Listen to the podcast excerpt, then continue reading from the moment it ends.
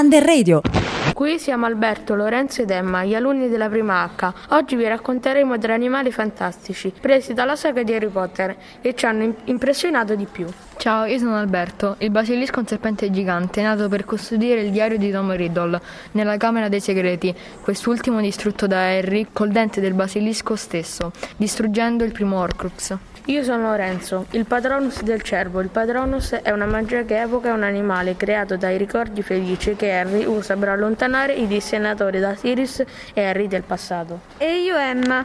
La Fenice di Silente nasce dalle proprie ceneri e salva Harry dal basilisco quando il veleno del basilisco stava per ucciderlo. La Fenice fa cadere una lacrima sulla ferita per curarlo. Vi ringraziamo per averci ascoltato. Fateci sapere il vostro animale fantastico preferito.